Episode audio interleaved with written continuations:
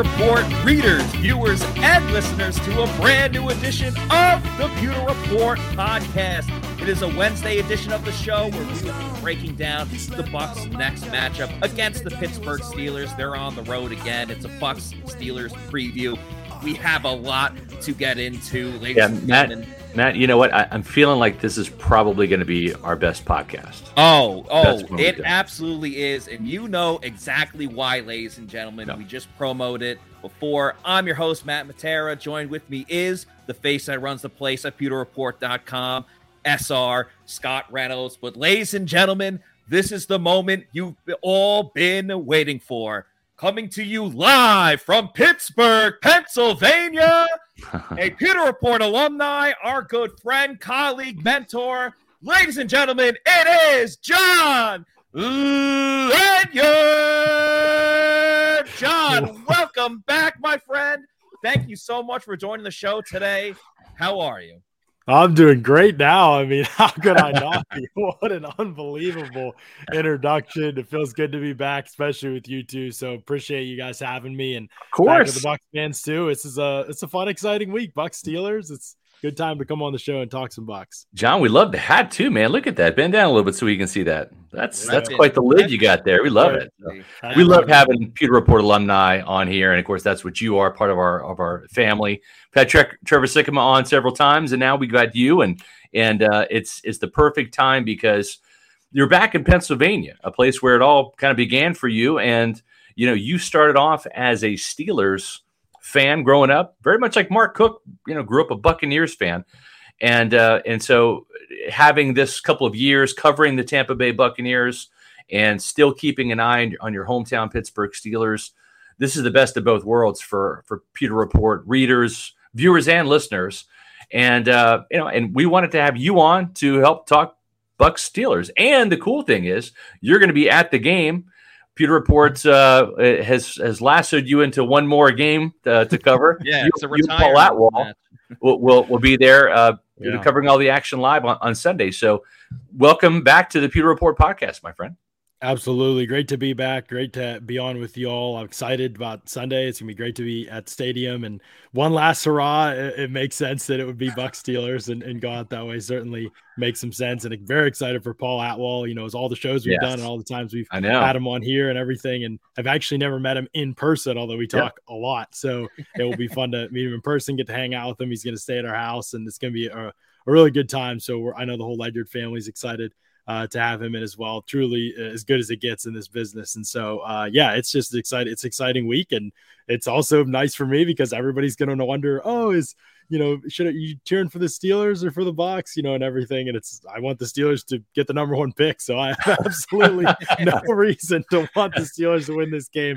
It would Right. be truly pointless, which is what makes me think they'll be competitive in this game. Just Yeah. just to piss me off, but. No, I'm I'm Bucks all the way in this one. They they need it, and the Steelers need to lose.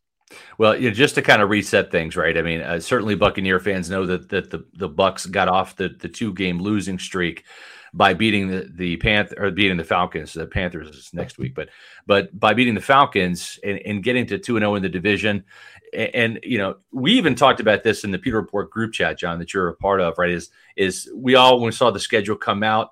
Looking at that first four game stretch where the Bucks really had to go at least two and two to to have a good season. They've accomplished that. Probably should be three and one. But at the same time, this we all were in agreement. This is kind of the sweet spot of the schedule where even before the season started, you kind of looked at Atlanta, Pittsburgh with a rookie quarterback, and Kenny Pickett's going to get the start, and then the Panthers. And boy, they're in disarray now uh, with Matt Rhule being fired, Phil Snow gone, Baker Mayfield going to be out.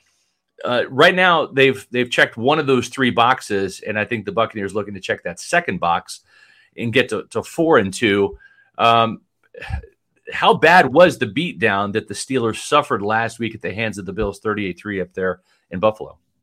Honestly, it should have been way worse than 38 to 3. The Bills had two issues in the red zone uh, that kept them really from getting taking points off the board for them. Uh, should have been much a much worse result, to be honest with you. Um, so they were kind of lucky it was only that bad. Um, Pittsburgh's overwhelmed right now. The injuries have certainly contributed to it in some to some degree, but from a talent perspective, they're just out, outmatched. People thought that their skill players, I think, offensively were better than they mm-hmm. are, better than they've been this season. And there might be the potential for that, but we haven't seen it in any game this year where that's been the case, especially consistently. So that's been a disappointment, I think. Um, and in the secondary as well, they've had some injuries now without Terrell Edmunds and without Ahkello Witherspoon the last game. Those were two of the three players they thought would be t- two of the top four, I'd say that they thought they'd have in the secondary this season. Cam Sutton also injured as well. So the, you know, there's three of your top four right there. And that puts you in a tough spot right away. So those injuries, we'll see how that plays out for this week. Obviously, that's those are all going to be big question marks. The Steelers have a bunch of guys that are like, oh, we'll see what happens. I think Cam Sutton's probably going to be out, which is a loss for them for sure. But I there's a lot of other injuries that are really going to determine just how big this spread finally ends up being. I think, mm-hmm. um, mm-hmm. and, but that's that's the thing. I mean, even if all those guys were healthy, and obviously we're talking about TJ Watt, a top five defensive player right. in the entire league, not playing. So when you add all that together, for a unit that's already short on talent on both sides of the ball, it it, spells out a lot of L's, and they're going to take a lot more this season. Yeah, the, the Steelers haven't had a lot of those type of losses under Mike Tomlin, and certainly when Ben Roethlisberger was the quarterback, and there was more leadership at that position. But um, how has Pittsburgh through the years, through the Tomlin years, responded from a big loss. And now you mentioned TJ Watt out. He's still around, but he's just not helping them out on the field. But is there enough leadership there? I know Heyward is certainly a stalwart guy. Uh, Minkah Fitzpatrick is is an upper echelon player, and from what all accounts, a, a good leader. Uh, is is there is there enough? Uh, is there panic setting in in Pittsburgh, or are they going to kind of just wash their hands of this and show up on Sunday and, and give it a go? I think it's going to be difficult for the veteran players who, yes, are very good lead. Minkah Fitzpatrick and Cam Heyward are elite leaders. TJ Watt is very much a lead by example type of guy, but extremely good at that. Uh, nobody plays harder, sets more energy. So they have those guys on the defensive side of the ball. We'll talk about offense in a second. But th- the problem is that things get away from you regardless of that. You can have great leadership. Mike Tomlin is a great leader of people, you know, in a lot of ways. Um, he creates a culture. People like to play for him. And that only goes so far in the NFL. Maybe it goes a little bit further in college football. In the NFL, you know, that that matters, but it doesn't really yeah. move the needle like it will at other levels of football uh, because you can try as hard as you want. Everybody's trying pretty hard. And if the other team has better players, you're probably going to lose. Yeah. And that's where the Steelers have really been at this point in the season. I don't know if it's so much leadership in those ways on the defensive side of the ball. It's just they don't have enough talented players over there, right. especially with the injuries now. Maybe at full strength, I think we saw in week one, this could be could have been a really good defense. I don't know if yeah. it was an elite defense or where they've been maybe last couple years. But mm-hmm. you flip to the offensive side of the ball, and that's where it just totally it just falls apart. I mean, you've got yeah. all three of their top wide receivers have at different points this season had moments where you're like, mm, is that the most mature response? Like, is that what you want right now? Yeah. Obviously, Trubisky being replaced by Kenny Pickett, so there's yeah. no stability or leadership at the quarterback position. The offensive line is there's no proven veteran there um, that that will step in and lead the group. I mean, you'd hope James Daniels would be that guy, and you know, he rallied a little bit when when uh, Pickett got hit last game. He kind of stepped up and tossed the guy that hit him late, and so you know, he mm-hmm. there's some of that. They play with an edge. I don't think it's that they don't play hard. You know, Tom right. teams have always played hard. They're just not a very smart football team. They have a lot mm-hmm. of low IQ football players, especially at skill positions. They've drafted really poorly in recent years. That has mm-hmm. really hurt them. A lot of the players that they've counted on to be hitting their stride, as some of those older players like Pouncey and DeCastro and Roethlisberger, and obviously AB and he, some of those guys as they've cycled out of the Steelers. Yeah. They've drafted people to replace them and they've missed on a ton of those picks. And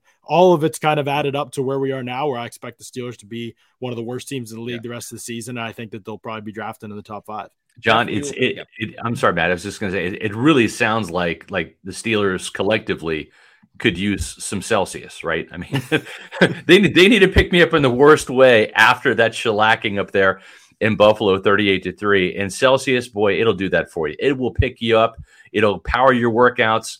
Uh, it's replaced coffee in the Reynolds household. We love Celsius. You're looking at the the Arctic vibe. That's the new flavor. They've got the tropical vibe, the peach vibe. Uh, they've got a slew of different flavors. In the afternoon, I like to mix it up and have a cola flavor. That's right.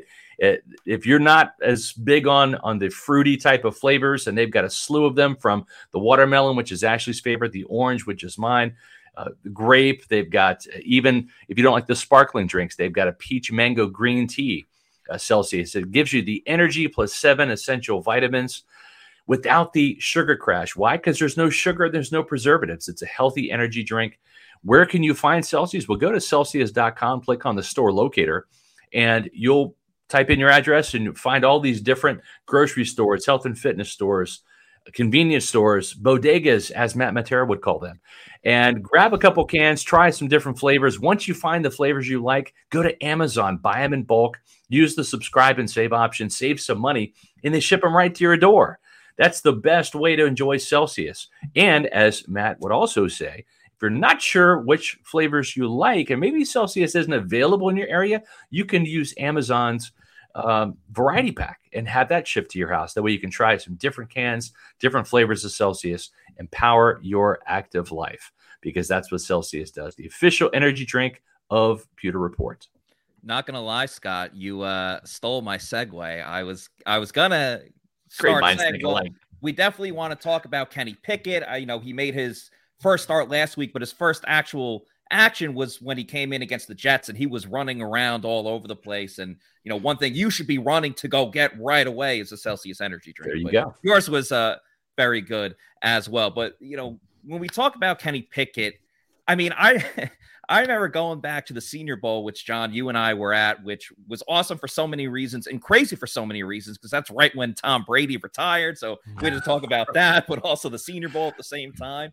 And all of the craze with Kenny Pickett besides the fact that, you know, Dan Marino was there, you, me, and Casey ran into Dan Marino like 5,000 other times because they have that Pittsburgh connection. But everyone always just wants to talk about Kenny Pickett and the hands. Does, does he have big enough hands to go play in the NFL? And then, you know, now he's played for two weeks. And, you know, specifically with that Jets game, too, uh, he had a rushing touchdown. Everyone got all excited about, like, oh, he's taking some contact and he's like talking some crap mm-hmm. to the other team. Uh, but then he started throwing it, and the Jets started picking it left and right, whether it was Jordan Whitehead or or you know some of the other defensive backs. So, what have you mm-hmm. seen with Kenny Pickett through two games? And honestly, it's really tough to ask for your first career start to go up against Josh Allen and the Buffalo Bills. So, what have you seen yeah. from from Kenny Pickett in this very very limited, of course, you know, window that that we've watched?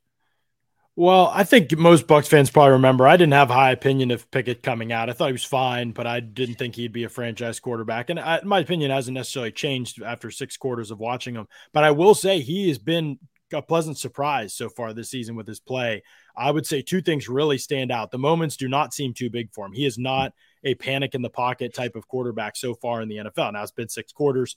You know, you could get hit a few more times and that might change. Uh, at Pitt, there were times where he would – just overly try to improvise way too much, at, uh, where it kind of reminded you of Baker Mayfield at times. And if Mayfield's big thing in the NFL is that he hasn't been teachable at all. Like he hasn't changed the way that he's played. Um, and so because of that, I think that's limited his ceiling and what he could be. Where physically he could have been physically probably better tools than somebody like Pickett. Pickett's already shown the ability to be teachable and coachable, I think, and improve some of those things. He has hung in there and taken some shots already. I mean, he's playing behind a pretty an offensive line that's honestly, they probably most people would have thought they would have been 32nd in the NFL in terms of everything this season. And they have been not good, but better than expected, maybe a little bit, which has been probably the only other pleasant surprise about the season.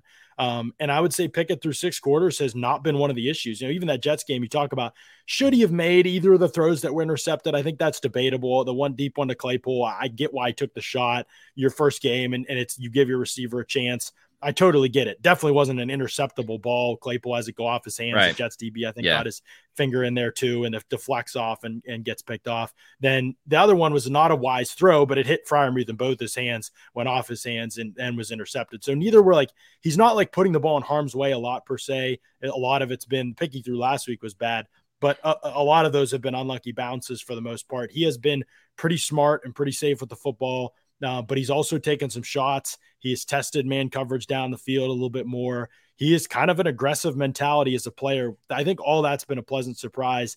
I think you expect mistakes for a rookie, mm-hmm. especially with how given how bad the players around him have been. I mean, the drops have been absurd of every single player in the team. Najee Harris looks like he has a piano on his back. It's been so disappointing to watch him play this season, yeah. not what they hoped they were getting in the first round. So I you talk about nobody really, out, you know. Yeah, I do, too. And it he just looks like a totally different player this year. Maybe some of it's injuries, but he's also just not very decisive. And so it's been a total failure pretty much everywhere else around him mm-hmm. offensively. I think Matt Canada is probably the worst offensive play call in the league. I, well, and that's all that.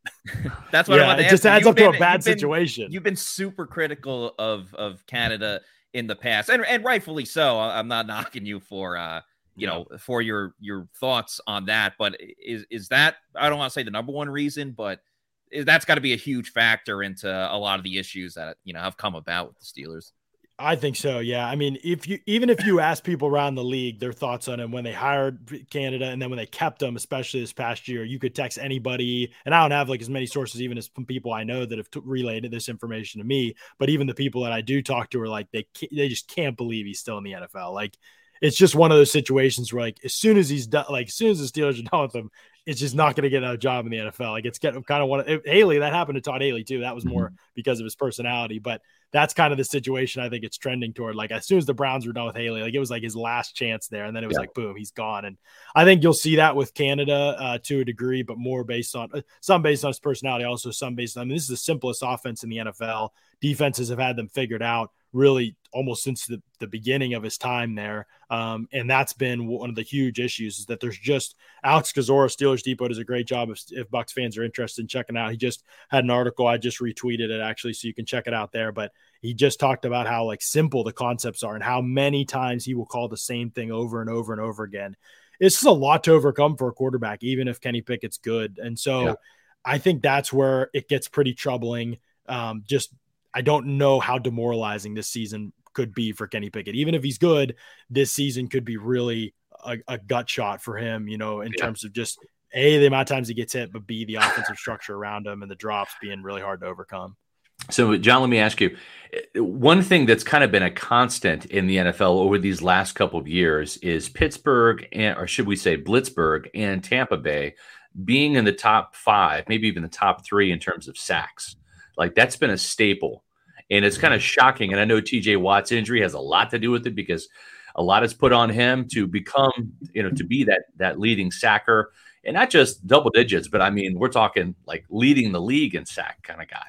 But to see Pittsburgh so far with just 10 sacks, and you know, Tampa Bay's got 19, they're third in the league.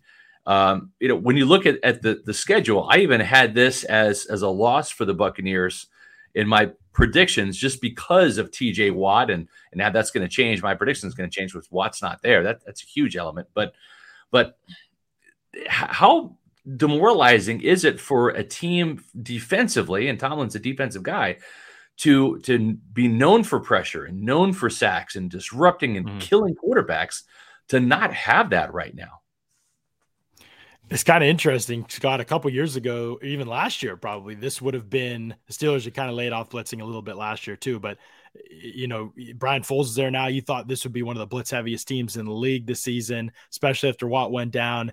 And of course, Tampa Bay, Todd Bowles, you think, you know, one of the big stories if you followed their defense this season, which obviously you guys have, is how much less they're blitzing Yep. this year. I mean, just under 30% compared to being in the 40s, Right. high 40s at times, almost all during the last couple of years. And it's been one of the big changes for the Bucks is just really have a commitment to more numbers and coverage. And it's kind of that way for the Steelers too. I mean, they're down blitzing this season at about 27%, so even less than the Bucks. Mm-hmm. Blitzing as a whole across the NFL seems to be really down. There's a couple teams I think that are kind of boosting it the, the league averages back up, but I think as a whole if you look around the league, blitzing is down, more numbers are in coverage, teams are forcing things to be thrown underneath. There is a lot less big explosive plays down the field because of that. You need Right. YAC guys, I think more now more than ever in today's NFL and a lot of the best offenses in the league have those guys uh, and guys that can make plays after the catch. And so I think that's one of the big differences right now is that you're not seeing the Steelers blitz as much without Watt. That's hurting their ability to get sacks probably. Yep. Um, and then, but I think if their secondary was healthy, I would not be totally hating on the idea because when the secondary was healthy, even after they lost Watt, Highsmith had a couple good games. You know, Heyward had a good game, and then they started losing everybody in the secondary. And even the injury report just dropped. I just saw it today. Yeah. Yeah. Four of the Steelers starting five secondary players Yeah. are did not practice today and would be That's you know in, in doubt for this week. And so that's where I think it's kind of gone hand in hand. Like I think they were still getting okay pressure, but then also Larry Ogunjobi got hurt, Monty Adams got hurt, Yeah. the defensive line rotation kind of got tightened up a little Right. bit. Cam Heyward's getting doubled constantly in pass situations. So that kind of stuff is kind of all combining now to add up and really, I mean, not having the same amount of depth in the pass rush that right. you thought you'd have, you know, going into the season's been an issue as well. So it's a lot of different issues kind of adding up there. I like the idea to blitz with four or pressure with four or five more. I think yeah. it's where the league's going, and you have to be able to do it.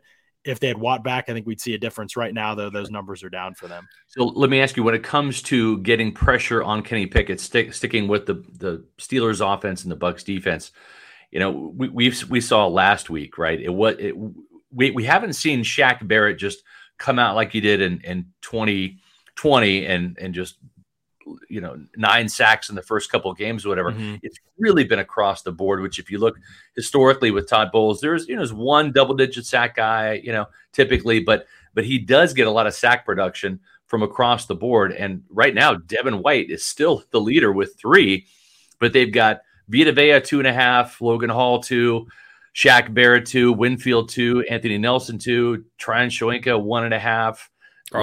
In there too. Yeah. Adrian Sanat got a sack. Mike Sanat, Edwards. Yeah. yeah it, so they're, they're getting so much pressure from just across the board with their scheme, more so than just relying on Shaq to be that that sack guy. And I know that pleases Bowles, but it just seems to me with, with this kind of broad brush uh, approach that and Bowles can bring pressure anywhere. Where are there vulnerabilities in Pittsburgh's pass protection that maybe Todd Bowles can exploit, either off the edge with the Winfield or a Mike Edwards, or just in some of those base defensive rushes that they've been successful with? There's a lot of a lot of weak points to attack. I think. I mean, I'd say one of the biggest concerns for Pittsburgh is probably Mason Cole if he plays, and I believe he is a little banged up as well right now. If he plays, how he handles Vita Vea because he is a lighter center, and the power guys have definitely given him issues at times this year. Now, Vea needs to play like he's capable of playing, like his contract suggests he needs to play. That's been a huge concern this season for the Bucs, probably. But if he is capable of that, if there's a bounce back week for him, and he started come on a little bit, rushing has been okay for him. It's yeah. been more of the run defense that's been a concern, which I never thought I'd say. And so Controlling I, him will I, be key for Pittsburgh. I, I really think, and this is a theory, and Vita's not going to own up to it if I even ask him, but but just like how we saw Devin White not be the same player playing next to Lavonte David, right? David brings the best out in White. It, that's just apparent. I, I, really think there's something to that, especially in run defense, playing next to Ndamukong Suh. I, I think that that you know he was such a mentor to Vita, and and Vita's 27, still kind of a young player in terms of maturity level and all that. And and and I just like how we noticed Devin White missing Lavonte David. I think that that Vita's learning about life without Ndamukong Suh next to him, and I think that's contributing to it. And hopefully, he kind of becomes more consistent in both aspects, the, the pass rush and the run blocking. But that's just something that, that I've noticed. Yeah, I mean, whatever the factor is, you know, he it, has been very unusual to watch him this season. I don't know if the Steelers have the players to take advantage of, of those struggles, mm-hmm. though. And I do think the larger sample size of his career suggests he'll probably sort it out at some point. Yeah. But I think there's real weakness there. James Daniels has played better at right guard as the season's gone on. Kevin Dotson's been solid at left guard, I think, as the season's gone on.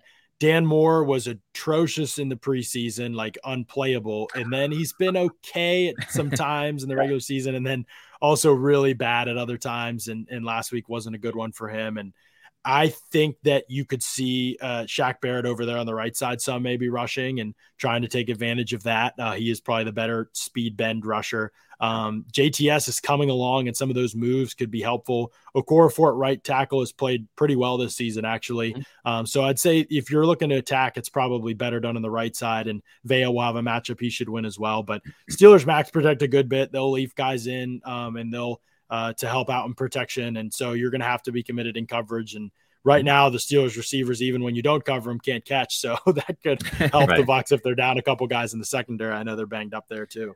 I do want to get into the injury report because there's a lot of names on both sides for the Bucks and the Steelers. And you know, in this case, having a lot of players on the injury report is not a good thing. But sometimes having a lot of things can be good. Like if you're going to have a Pirate Republic beer, which of course is the official beer of PewterReport.com. We're very excited to announce this exclusive partnership with Pirate Republic, Republic Brewing. Excuse me, there. Uh, they're based out of Nassau, Bahamas, but uh, Pirate Republic is now invading Florida just in time for football season. Beer brings people together to celebrate life. That means celebrating life in the spirit of the original pirate code, a sense of belonging. The Pirate Republic is a community of people living life on their terms. The Long John Pilsner, my personal favorite out of the group, is perfect for tailgating or having fun at the beach in the Florida sun. Then there's the Take No Quarter IPA. It's the best IPA that you'll drink. Or you can drop an orange slice in the Golden Haze Piracy Belgian wit beer and enjoy that pirate life. Pirate Public beer is available at participating retailers like Total Wine and More, Lucan's Liquors, Party Liquors, and select ABC liquor stores in the greater Tampa Bay area. And it's expanding all across the state of Florida, which is a great thing. So live life on your terms and drink like a pirate with Pirate Republic beer. A couple of interesting injuries on this uh, injury report as well. For example, Jaelon Darden did not participate today with a tooth injury. So uh, he's got to go to the same doctor or uh, dentist, I should say, that Vita Vea went to. That's right. We all know what happened to Vita Vea uh, in the Indy game last year. Uh, Cam Brate, this is good news. He was a full participant. He obviously was in concussion protocol. Yeah. Still in concussion protocol too, Yeah. but this is the a big first step in him in getting him which I don't always like understand because like the Bucks, they now blast music, you know, right when practice starts. I feel like Yeah. that's not the Probably best not thing good for Cam. for Brate, yeah for a guy dealing with a concussion. Um, Carlton Davis, another good sign. Uh, he's dealing with a hip injury, but he did practice fully, Yep. so that's good. Mike Edwards was limited with an elbow. Russell Gage did not participate with an ankle injury. Chris Godwin uh, with the hip knee, he was limit uh, limited in practice. Akiem Hicks did not participate. The next couple guys did not participate. That's Julio Jones, shocker. Uh, Sean Murphy Bunting with the quad, and Carl Nassib had an illness. He did not participate. Rashad Perriman fully participated. Um, Logan Ryan did not participate with the foot, and Donovan Smith was limited. Uh, for the Steelers, Montravius Adams did not participate with the hip. Mason Cole foot did not participate. Zach Gentry knee did not participate. Terrell Edmunds concussion fully participated. Uh, no Minkah Fitzpatrick with the knee. No Pat Freiermuth. He had a concussion last game. Diontae Johnson was limited with the hip. Larry Ogunjobi, who we wrote about maybe coming to the Bucks in our Bucks battle plan, uh, did not participate with the back. Then you got Cam Sutton, hamstring, did not participate. Levi Wallace, concussion, did not participate. And uh, Ahkello Witherspoon also did not participate with the hamstring. Uh, John, as you mentioned before, uh, Top hang, hanged up in that secondary, but No big deal. Just facing Mike Evans and Chris Godwin this week. Yeah. No big deal. Exactly. Um, so uh, let's let's shift now to the the the Pittsburgh Steelers defensively versus the Bucks offense. John, um, one thing before we talk about you know the Bucks offense has taken some steps. Right, thirty one points on the board against Kansas City. Uh, coming to life with the passing game. I think they've just about said we're going to dip our toe in the water. If we can run the ball, great. If we can't, we're just going to sling it. Got no problem with that. But John, when when you saw and- maybe Todd Bowles should have challenged the Cade Otton spot. The, the referees were horrible all the way around, from spotting the ball to the awful, god awful Grady Jarrett uh, roughing the passer call, which benefited the Bucks, but still a bad call nonetheless. But John, I just got to know when you saw Leonard Fournette have what looked to be like a couple feet right there. And then he veered to the left. Did you happen to maybe say or think to yourself, or or maybe you know, in, Lenny! inside your "Leonard, what are you doing? Leonard, you didn't strike the ball right there. Why are you bouncing outside, Leonard? Oh, you have no idea how I screamed it. I yelled it.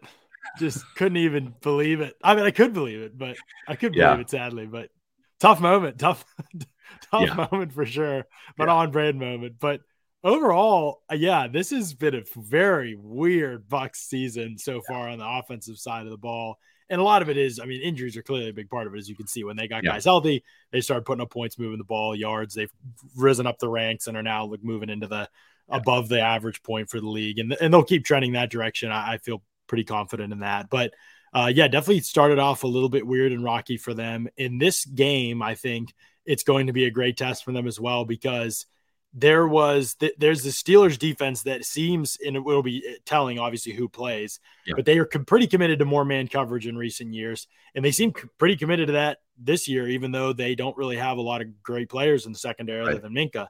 And so last time I checked, standing in week. Last time I checked, Mike Evans he kind of favors man coverage. He likes man coverage, doesn't he?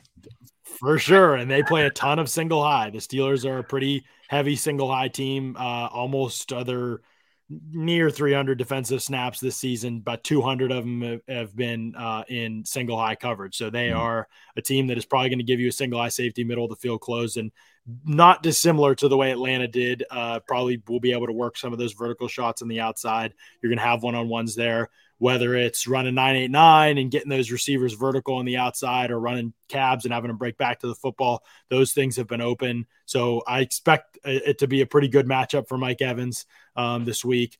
Scotty Miller had him a couple times, if not for the Brady underthrown one and the DPI that wasn't called, like probably would have had a couple big plays to him in that game. Could go back to that if they want to. If Julio doesn't play and Gage doesn't play, we'll see about Gage not practicing with another in, different injury now. Um, so yeah, I think that all those things are kind of on the table uh, for the Bucs offense this week. There should mm-hmm. definitely be the ability to hit some shots if they want to. The Steelers have given up big plays in the passing game. Um, and if the personnel is compromised, obviously because of injuries, then the yeah. Bucs should probably stay pretty aggressive in that regard. But Pittsburgh also has really struggled to fit the run this year, and they've really struggled on some of those counter concepts that the Bucs have been really yeah. priming up the last couple weeks. I mean, it's kind of overlooked, but they actually ran the ball pretty well last week when they ran it. They yeah. just didn't run it that much because mm-hmm. it was so easy for them to throw the ball. And I think that they found something getting out on the edges, getting Goedeke and Shaq Mason, especially moving out there the Steelers are are ripe to kind of be susceptible to some of those things because their linebackers can struggle to fit, especially Devin Bush. Myles Jack's been been better than anything they've had in recent mm-hmm. years. Mm-hmm. They play Robert Spillane too much, which is totally mind boggling. He'll probably have yeah. a pick in this game now that I say that, but he's just they play him on coverage downs, and the Steelers. I mean, I expect Brady to throw a ton to Rachaad White and Fournette because he can't cover it all. So I think those would be like matchups that you'd look to take advantage of. It was all there the last couple weeks for teams, mm-hmm. um, and if they're banged up again, there's going to be a lot of matchups that you can work in this game. When, yeah, when you look, you from, what have you seen from Rachaad White? Uh, I think like the last two games, he's really kind of brought it together. You know, because the Bucs finally gave him playing time. Obviously, that was yeah. a, a big mm-hmm. storyline mm-hmm. early on. But even like last game, there was a couple drives, a couple first downs where it was handoff to Rachaad White, throw to Rachaad White, first down, and they did that again. Uh, what have you seen from him? You know, obviously the Bucs' entire rookie class have been playing in like really important moments, from mm-hmm. the punter to you know, Cade obviously, on. yeah, Cade Otton having huge game, Logan, Logan Hall, Hall, obviously, like they're all having you know significant time in, in big moments. For sure. And White's been impressive and what he's been asked to do. He hasn't been asked to run the ball very often. And when he has, everybody's like, oh, his yard per carry average or whatever. But I mean, he's had a couple like third, fourth, and ones where he's ran the ball this season. Yeah. So like you're going to be geared up. You're trying to get one yard there, one two yeah. yards. That's success. success he had, he had a one yard touchdown. That's not going to help the yeah, average, but right, yeah, exactly right. You can't go deeper into the end zone and get right. credit for those yards. Like, it was a great jump though. It was a beautiful, great jump. beautiful exactly, jump into the end zone. Yeah, right. And he's an ide- he's more of an ideal short yardage back than Leonard because if you're short yardage back, you're almost always going up against defensive looks that load the box. So because of that, it really matters that you're able to shift directions quickly, yeah. which he does better than Leonard, and then move vertically quickly as well, which he does better than Leonard. People think it's about oh he's a big back, like it's not really it doesn't usually work that way because you already right. have guys in front of you. Like you can only hit so many bodies. Like even if you're a big back, you're hitting yeah. multiple bodies at full speed. Like and you don't even have time to get to full speed a lot of the time. So yeah. it, it's really more about force than it is about size, and that's where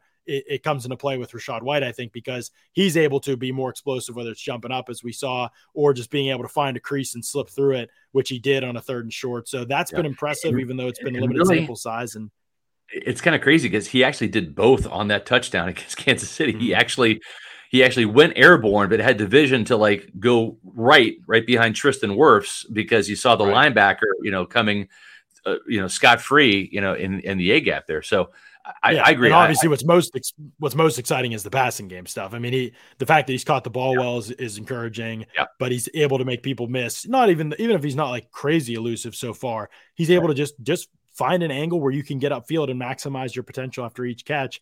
Plus the pass protection reps from this past week which was an area obviously coming in that he was really going to have to grow in. Not that he was horrible at it, he was willing, he just didn't have a ton of experience at it, right. like most backs in college, especially picking up pro concepts and the amount of blitzing they do in the NFL compared to college. And it's just a usually a big leap. So, a couple great reps the other day. I mean, in the, the edge that he played with, I mean, he the long pass to Evans to set him up with the one. He had a great blitz pickup off a corner off the edge. Yeah. Uh, he picked that up beautifully and actually buried the corner. Like he yeah, carried him back behind the line of scrimmage and pancaked him. Then later in the game, he stepped up, was on incompletion, but he stepped up, met the linebacker in the hole, anchored down. And then as the linebacker tried to turn and run and chase the ball, he like stayed on him, drove him down the field, and they both ended up falling to the ground. But he was trying to pancake the guy like well away from the play. Just that kind of temperament will get you more playing time. I think. And his technique is so good too. Like I, have actually seen Leonard's technique fall off a little bit this year, and I, I, I think he's he's almost a victim of his own success, right? Like he threw the elbow in the shoulder against Micah Parsons. Granted, that was a chip block more than it was just a full on blitz pickup one on one in the hole. But I've just seen him throw the shoulder too much where he's trying to go for the knockout block when when really just you got to get in the guy's way. Sometimes a block is not, you know, knocking somebody's block off and, and, and having that go viral on social media. Sometimes it's what Rachaad White's doing. It's staying square, staying on your guy, taking him to where he's going and and taking him away from the quarterback. Right. And I think that those are the things that really matter at that position when you talk about especially White's role, given the fact the Bucs are going to be a, a pass heavy team. And so yep. because of that, what he can do on those downs and how much he can help in pass protection, like it's hard to play a guy if he can't help in those ways. And because right. he can, I think you see him as long as he can continue to prove that he can. And maybe the mm-hmm. fact that Leonard has struggled in the in pass protection this season and Uh, he's a he's a capable receiver. I give him a ton of credit. I talked about him on my podcast the other day, like the fact that he's been able to improve his hands the way that he has, and that he's been able to kind of get on the same. Maybe you remember the first year he was in Tampa. Me and Brady were never on the same page, and Rojo was never on the same page with them either. Like they always were running the wrong routes or not where they were supposed to be, the landmarks, and. Fournette's really worked to improve that part of his game, and he deserves a ton of credit. He's turned himself into a better, it's, it's not a high bar in my opinion, but a better receiving yeah. back than a rushing back, in my opinion. Right. And now I think, but I still think that because there is a little bit more of explosive element to White, as long as he can handle the basic responsibility of the position and not just be a splash play guy, which he's done well so far, then I think that you're going to see him play more and more. We have a question here from, from Harvinder. And before you answer this, John, we're going to get Joe Tryon Shoyinka's uh, take on this. But what does John make of the roughing the passer, um, you know, call the, the Grady Jarrett, Tom Brady sack? Uh, but also just what's happening around the league. I, I opined about that, and Matt and I did about the sissification of the league. You can't you can't legislate the physicality out of a physical game. And I think that's what they're doing. And I think everybody's really getting pissed off about it, to be honest. But this is what Joe Tryon Shoyinka had to say about it. You just can't be violent, I guess. You gotta I just say get the ball out, but honestly, you know, you see it on Sunday night football, he gets the ball out, he still gets flagged. So it's like we need a clear cut um, rule, but you know, it seems like we're not really getting that. So just don't hit him in the head, don't throw him to the ground, don't just don't sack him. I don't know what it is. Are they being protected too much, quarterbacks? I mean, as a quarterback, you know, it's part of the game. Obviously, you know, sacks are huge, huge plays in the game, and to you know have those type of game-changing calls, you know, it sucks. It's, part, it's part of the game. Does it make you think a little bit more as, as you're coming in now? Like, yeah, oh, you got to, you know, you definitely got, you can't be out of control, but that's how it is. You know, you just got to you know, adapt to the rules and you know, as they come, try to adapt. The explanation that was given for Chris Jones was the fact that he put his full body weight on Derek Carr. Um, he was like, yeah, I'm 350 plus pounds. Mm. Like, with momentum and everything, that's difficult to do. I mean, you're not 350 plus pounds, but yeah. still, is it really hard, especially when you're going full bore to like um, not put your body weight on on the quarterback when you're taking Man, it's, it's hard enough to just you know grab them. So just to get them on the ground, it's just it's tough. But you know, it's, it's something we got to adapt to, I guess. Should replay be in the league swinging too far in the other direction? Well, hopefully we come to middle ground. You know, we want to be able to play football play it clean and play it safe. So hopefully everybody get together and we'll come to some middle ground to where everybody has an understanding of what we can and can't do. And I know that that they can still be really physical. Um, and, Man, at the same tough. time, follow you, you don't want to fall on the quarterback. You want to hit him go to the side. But sometimes you're in a position where you're coming from the back or you have a lineman on you that you can't avoid and just go to the side. So, you know, hopefully we have some meetings about that and we have some middle ground where they allow the D line to play a little bit. And um, if I can Yeah, so you hear Todd Bowles there too, John. It, it just sometimes it sometimes it's gravity, man. Sometimes you're you're a big guy and your job is to sack the quarterback. And listen, I understand the league is all about TV ratings and money. That, that's really what the NFL is all about. Uh, I don't know how much they really value the game as much as they do value the moneymaker. And when when the top when the top upper echelon quarterbacks are not playing, like my guy Skylar Thompson, Kansas State might be playing for Miami, right? And, and, the Dolphins and the NFL would rather have Tua play, and I get that, rather than have some third string quarterback play because it's all about the quarterbacks in the marquee uh, position and protecting that. But is it right to protect it at all costs, John? No, I mean because you can't protect it at all costs. The game, like you said, there's no way you can do it. You can try to as much as you can, um, and maybe that's there's certainly some effort obviously happening there on the league's part. You can argue about whatever their motivation is, but the product is is is poor. I mean, and it's funny because I know Brady pays off the refs obviously to get what calls he wants, but I guess Derek Carr is doing that also because Derek Carr right. got a heck of a call. They kept the Raiders in it for a while there when Chris Jones sacked him.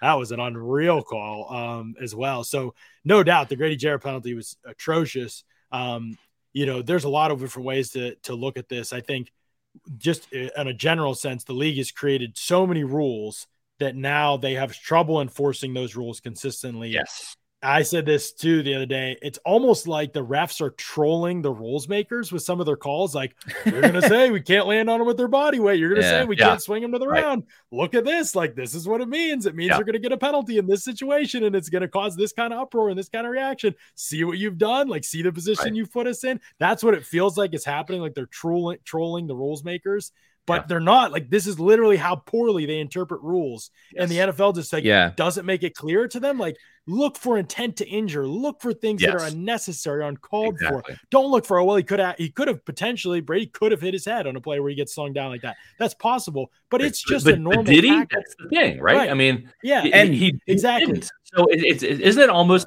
like like back when you know, when, when, you're playing pickup ball and you're a kid, you know, whether it's hoops or football, whatever, it's like no harm, no foul, right? If if Brady is concussed, then maybe you throw the flag, right? If he can't get up, and you got to call the trainer out.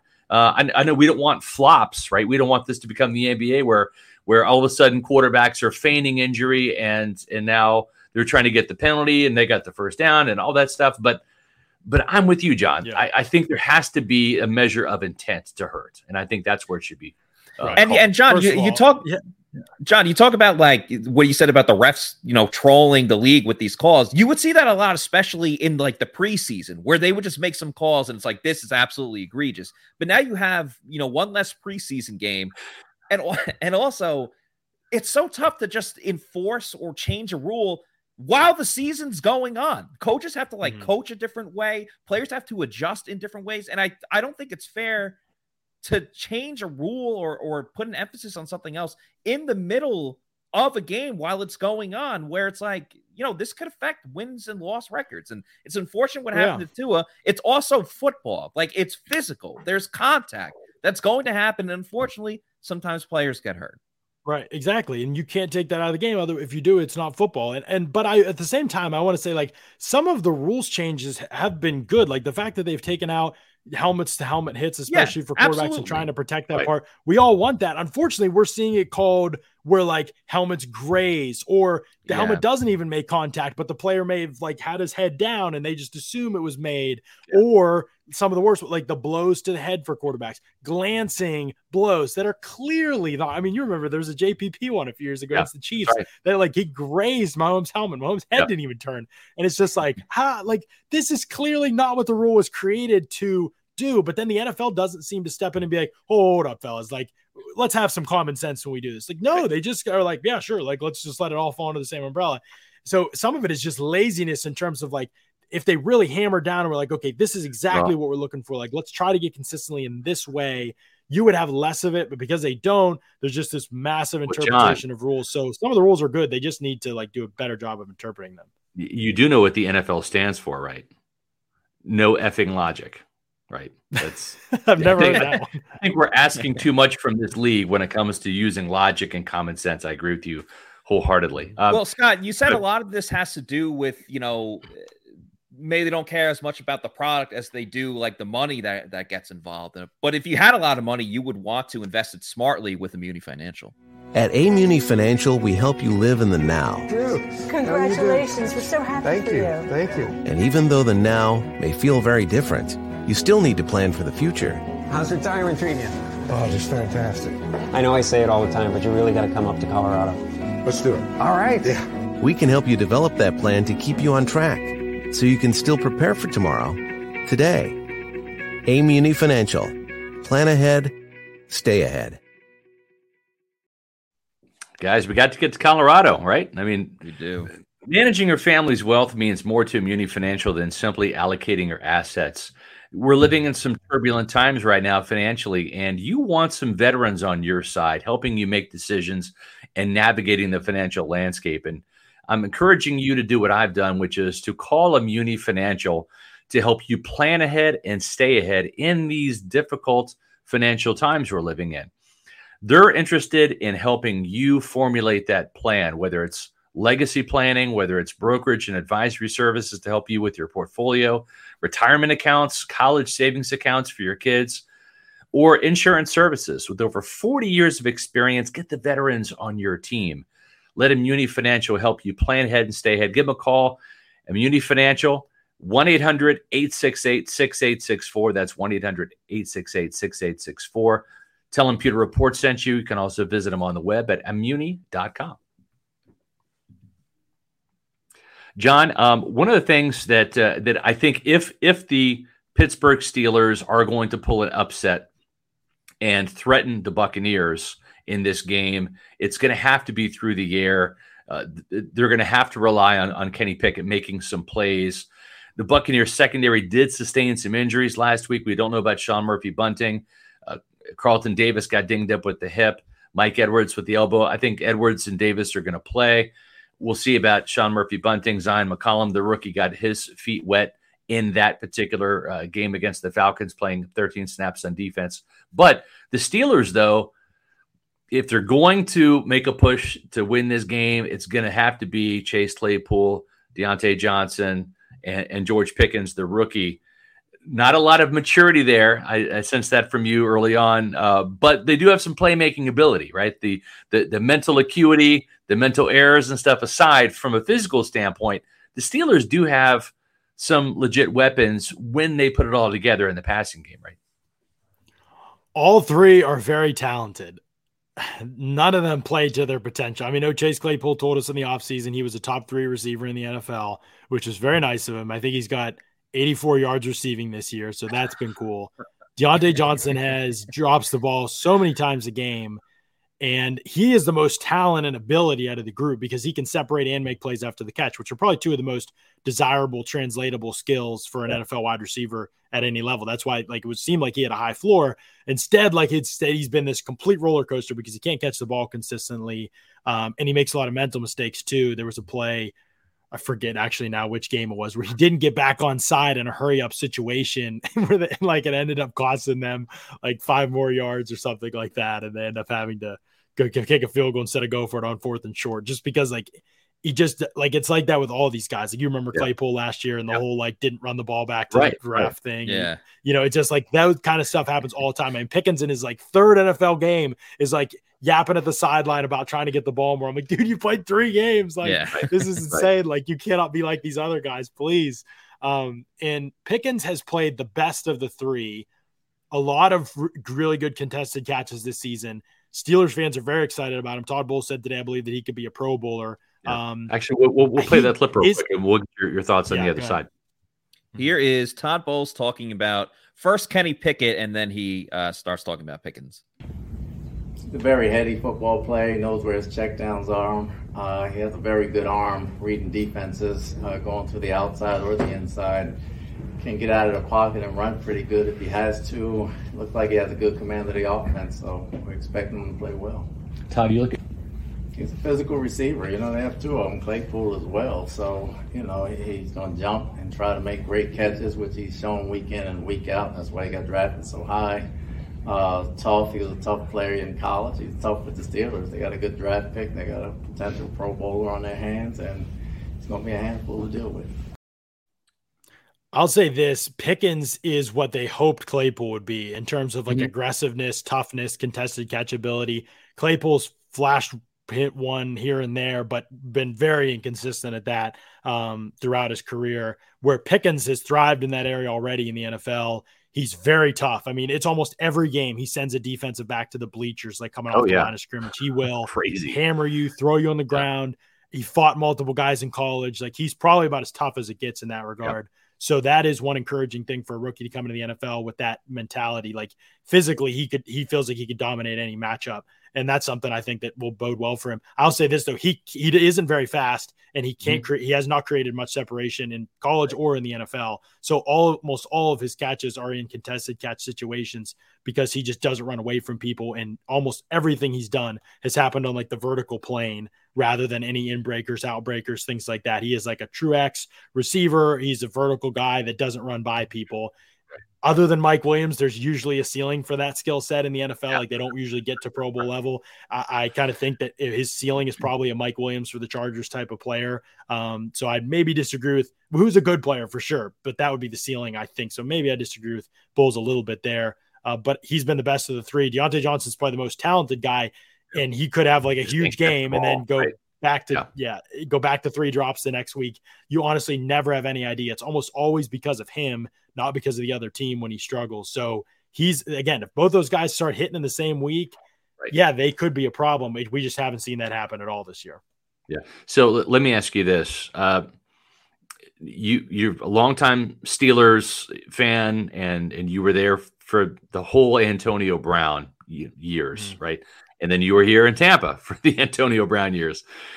Uh, who do you think Antonio Brown is, is is going to right? exactly. Who do you think Antonio Brown is going to root for on Sunday? Do you think he's going to root for the Steelers? Do you think he's going to root for the Buccaneers? If you had to bet money, who do you think Antonio Brown would root for on Sunday? I I don't Knowing give AB. a flying Antonio Brown roots for, to be honest with you. Like, I don't give a what he does at any You know point. he's going to be I tweeting about it myself though. He's going to be tweeting about this Yeah. game more than any other game because he's got both hands in both pots and and and all of that. But but Matt, uh, Oh, maybe there's a prop bet somewhere that Imagine not having him muted. Imagine not having him blocked. Couldn't be me. Couldn't That's be me. actually don't yeah. have That's, time for toxicity in my life. That's- exactly. time that's it. actually a really really good idea that I recommend other people should probably do as well. But if you or Antonio You Brown or anyone stay out of watching this, yeah, exactly, that would be a great prop bet. Maybe they can get a prop bet of that on mybookie.ag.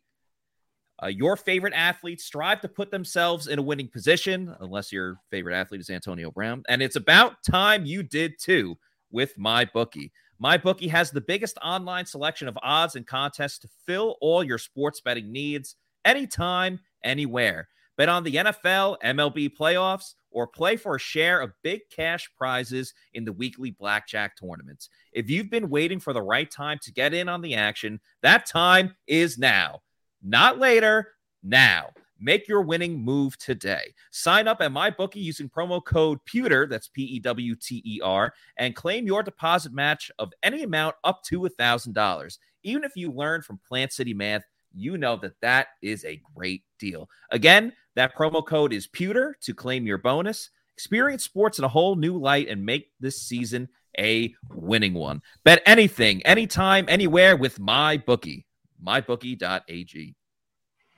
True story. I came two yards away from cashing in. I, I put five large on Texas A&M beating Alabama, and with that sorry ass play call, uh, I, that five dollars I put on on on Texas A&M could have turned into sixty two dollars and fifty cents. Thank you, Jimbo Fisher. Absolutely awful. Should have just done uh, better, Texas better A&M than plus 24. five large though. Well, the, the, John, when you've got four kids, a wife, I mean, five dollars is five large, my friend.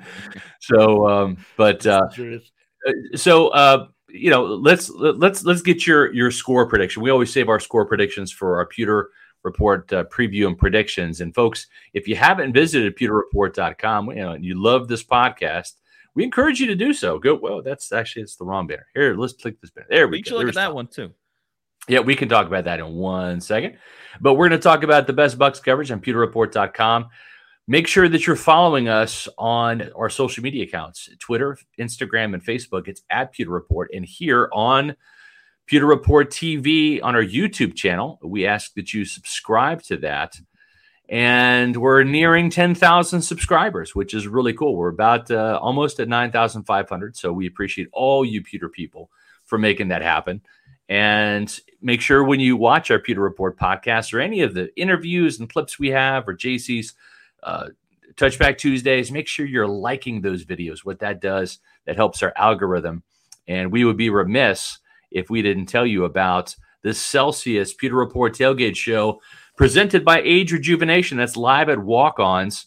And that's going to be the Walk Ons in Wesley Chapel. Myself and JC Allen and John Gilmore, former Bucs tight end, will be there at the Walk Ons location in Wesley Chapel, where we do two hours of pregame. Uh, we're there for about an hour and a half, and then we turn things over to Matt Matera uh, for Pewter Game Day. And that's going to be starting at 11 o'clock Eastern Time. So join us at the Wesley Chapel Walk Ons, 11 o'clock. And then stay tuned for Matt Matera with the live in game analysis on Pewter Game Day at 1 o'clock. So we've got all of your Bucs Steelers pregame all the way through the game itself, and then we'll have the the Pewter Report postgame podcast after that, and we're going to have John Ledyard and Paul Atwall. Pewter Reports is going to be at Pittsburgh for that game, so we're excited about it. How excited are you about going to the game, John?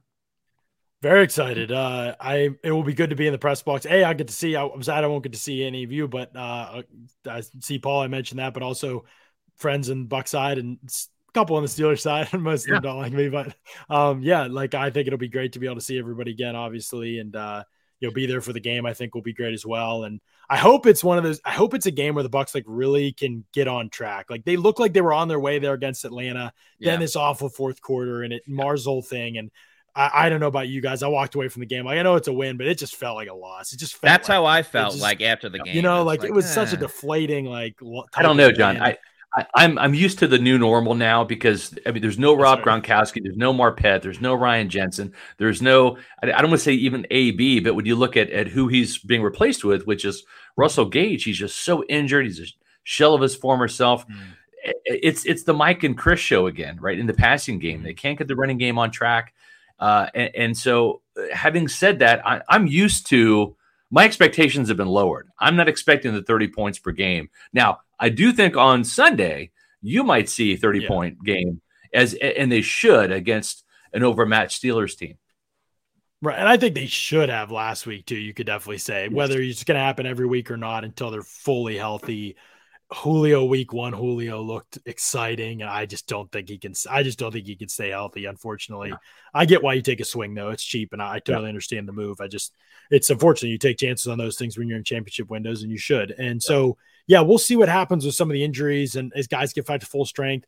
Cade Otton and Rachaad White becoming acclimated to the offense is massive for this team because you're not going right. to get more out of Leonard or Cam Brate. We know who they are. We know Kyle Rudolph is. The ceiling for this offense gets raised if Cade Otton can play the way he did against Atlanta, if Rachaad White can play the way he did against Atlanta. And they're rookies, so it won't happen every week, but it certainly raises the ceiling for the group if that's what you're going to get for generally speaking moving forward. So I expect – there to be that to group to continue to kind of move in the right direction. Um, and I, I think this could really be a game where the Bucs get on track. On paper, it's like spelled out perfectly for what they do. The Bucs, the Steelers are one of the worst pressure rate teams in the league. They're not going to have TJ Watt for this game.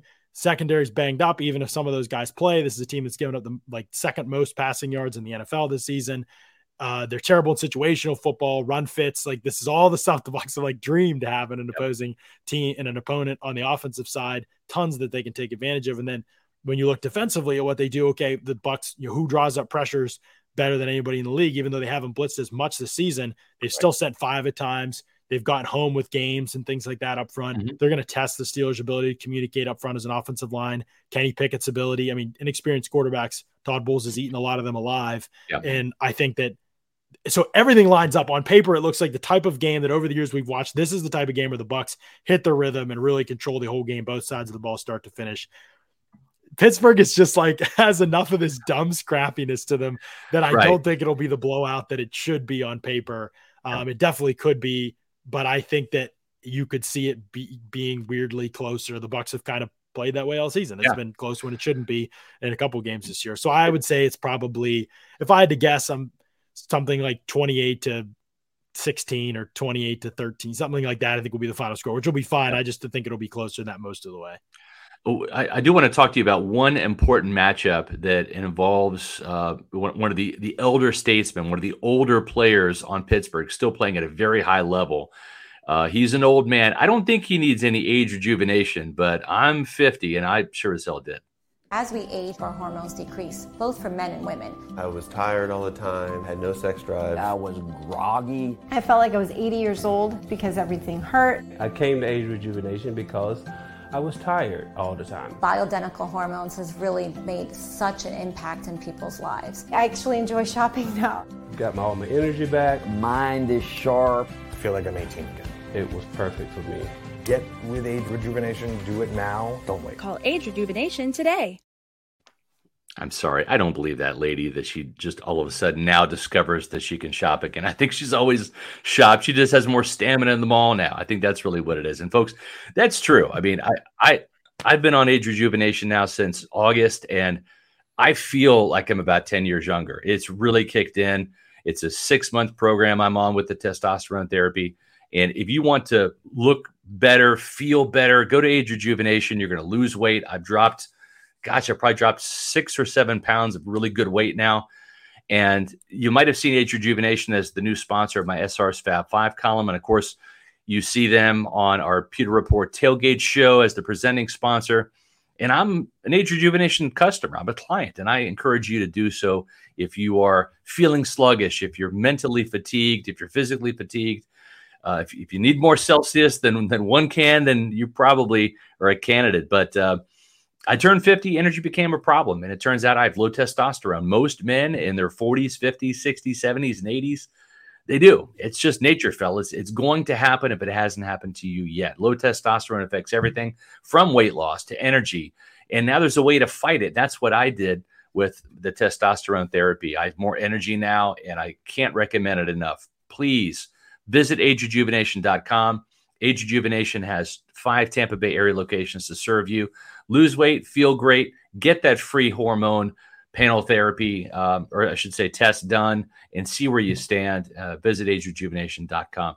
So, John, of course, I'm talking about Cam Heyward, who has been a stalwart for the Pittsburgh mm-hmm. Steelers.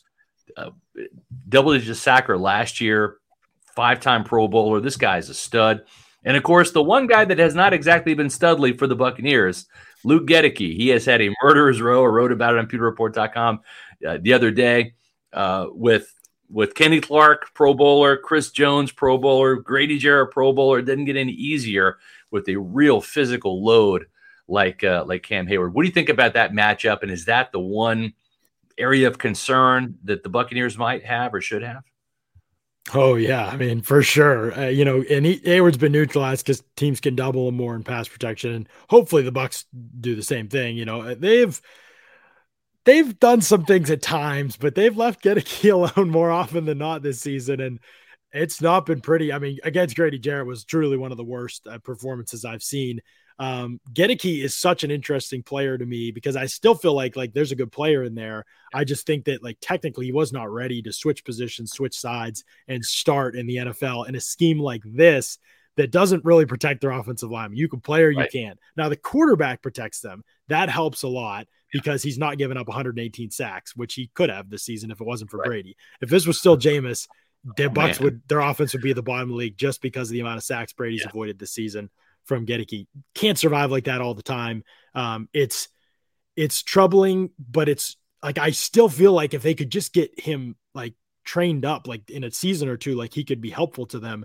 Yeah. I just don't think that it's happening right. Like there was a couple blocks. If you watch the last series against Atlanta, the Grady Jarrett had that sack that ended up being the roughing, but that was kind of on like a loop, a loop where he yeah, came from right. the other side. Yeah, looped around. And Goedeke and Donovan Smith had a miscommunication about whether to pick him up. There were a couple other plays on that drive where Goedeke like I mean, he buried a guy. He stood up Jarrett finally in pass protection. Had a great, better as the like, game went on. There's no doubt. Yeah, he, he's gotten better almost every game that he plays in as the game goes on. He gets yeah. better. It's still not like he's playing great. Like he's always now right. he's Ali Marpet in the fourth quarter. You know, no, it's not like that. But there's promise there that I think could be fine eventually. So maybe I'm, but I just right now it's just not working. And so like I maybe you try Nick Leverett or you got to be to watch that tape and be like, nah, we're gonna keep rolling with him. You don't feel optimistic about Nick Leverett, in my opinion. Like right. that says that because yeah. you can't even Brandon guy, you, yeah, yeah you, you, can't see a guy get beat or Brandon Walton. Yeah, and yeah. Brandon Walton maybe they, they don't want to. Like, he looked like he could be their swing tackle of the future. Uh. He was, you know, it's not perfect, but it's definitely workable. I think so. Maybe they want to they just keep him training in one spot. And I think when Jensen comes back, if he comes back by the end of the regular season, um, then I think Hainsey could slide to left guard. Hainsey's been pretty good at center. He's been yep. like above average, I'd say, at center um, this season. There's a couple plays every game, but he, he does some really good things. And I think that could be a switch that you see. But for this week, it's definitely going to be a challenge for Goedeke. He's going to get beat like a decent amount if they leave him one on one. It's going to be on Brady just getting it away, which he's done so far this season. There's three throwaways maybe on Sunday that were just incompletions solely because of Goedeke, not because of Brady. And so you have to factor a couple of those in, which suck because they could kill a drive um, the way teams are playing the Bucs and not allowing big plays. But you've got to be able to kind of overcome those things. I'd love to give Leverett a shot and just see if it can be better short term, right. but I don't know if that's going to happen. Yep. John, we're, you've we're, been uh, very, very gracious yep. with your time, so we want to get you out of here in a second. Uh, but first, Leo with the five dollar super chat. He just asked uh, you, that you had the Bucs going eleven and six. Do you still feel that way watching some of the other opponents they've had with the Rams, Ravens, and Cardinals? And also, John, uh, just tell everyone too where they can uh, find your new podcast because you are still in the football realm a little bit with uh, with your latest podcast. Yeah, first of all, hey to Leo and to the Bucs fans, you guys have been awesome. I've seen the chat. You guys are amazing. Like I appreciate the heck out of all you. Love y'all. Miss y'all a ton. Great to still be interacting with you on Twitter. I've tried to still stay engaged with a lot of the Buck stuff, um, in part because talking football with y'all is so much fun, and y'all have always been so appreciative whenever I've had thoughts on the team and stuff. So I really, I've really wanted to, especially in this window where there's like a championship on the line for this team, legitimately like be able to keep giving you some thoughts and, and some of my time. And, and I think that's been a lot of fun. Like I've really appreciated that. And yeah, Audibles and Analytics podcast, Casey Hudson, shout out, came up with the idea for the name and the graphic for it too. Um, she created it. She's been amazing for that and helping that uh, thing flourish. Um, but yeah, we talk just talk NFL football a couple times a week and just for fun, have a lot of great guests on. Paul Atwell and I have been talking Bucs on the show uh, once in a while as well. It's a subscriber thing, five dollars per month or like 417 a month if you do the yearly subscription or like 50 bucks. It's not a big deal, just like a side thing I'm doing. If the, the money's a problem for you and you want to get into it, just let me know. I, will help you out. Don't worry about that. I don't want that to prevent anybody from listening to it. Um, just really to pay for cost of production and all the subscriptions you need to be able to watch all the NFL content these days and get all the stats and numbers you need to PFF, all those places. And so, um, yeah, it's been a lot of fun. Um, now I forget Leo's question completely though. After I just, talked about all are you still sticking to the Bucs eleven and six? Yeah. yeah. 11 and 6 uh i think that seems about right. Yeah i forgot that i gave that prediction. I don't remember. Was that might have been well, I'm, I'm, glad you also got 11 and 6 too john because when i came out with 11 and 6 yeah, yeah, I got crucified for not picking Did you? 13 and oh yeah the, yeah i really? was the, the lowest one on the on the total bowl here. We wow. had some 13 and 4s in the Pewter Report staff. We had some 12 and 5s i said yeah, 11 and I 6 think... i'm the negative nancy but you know i'm glad i'm not alone mm, so. i think 11 and 6 feels about right the way the season yeah. started. I think that that's about what I'd expect. I mean, they could go, they could play better and lose four or five. I think six is probably really reasonable. Yeah. It would be worse. It would be bad if it were worse than that, unless there were massive injuries. Yes. They shouldn't. They shouldn't lose more than six games this season, unless it's because of injuries. But they probably should have won the Packers game and didn't. So yeah, I think you have to take all that into account with the injuries and stuff. But I think yeah, that this eleven and six is probably good. That's awesome, and it's always awesome having you on. Uh, the the door yeah. is always open, as as we tell Trevor Sikkema and any of our Pewter Report uh, uh, alum. Uh, you're always you're always welcome to come home and, and join us here on the Pewter Report podcast, and and be sure to look. Uh, John's going to have something for us from the the Steelers Bucs game, so make sure that you visit PewterReport.com. Mm-hmm. On Sunday, and uh, and get his thoughts on the game that he and Paul Atwell will be, will be attending live. So, John, yeah. next time next time I come in, I'll have to tell you guys about the fight that Trevor and I almost got in at a wedding in Florida a couple weeks ago. I have to tell oh my God. I'll leave people hanging. Woo! Yeah, I like that. Great, great, great cliffhanger. Great reason to have you back too, man. So that's yeah. right. It'll be Thanks. fun. But I appreciate you guys lot, having me on. This has been a blast. Uh, y'all great hearing your voice again. Really. Great seeing you guys and hearing your voices. I love it. And for all the Pewter people out there, we want you to help us out and help us get to 10,000 uh, subscribers on YouTube. And you can do that by hitting the like button uh, also on all of our videos, helps out with the algorithm. So uh, for Matt Matera and Pewter Report alum John Ledyard, I'm Scott Reynolds saying thank you very much for tuning into another edition of the Pewter Report podcast. We'll be on tomorrow at four o'clock. Make sure you watch that on Pewter Report TV on our YouTube channel. And for Matt and John, I'm Scott saying goodbye. We'll see you again on another edition of the Pewter Report podcast. Out.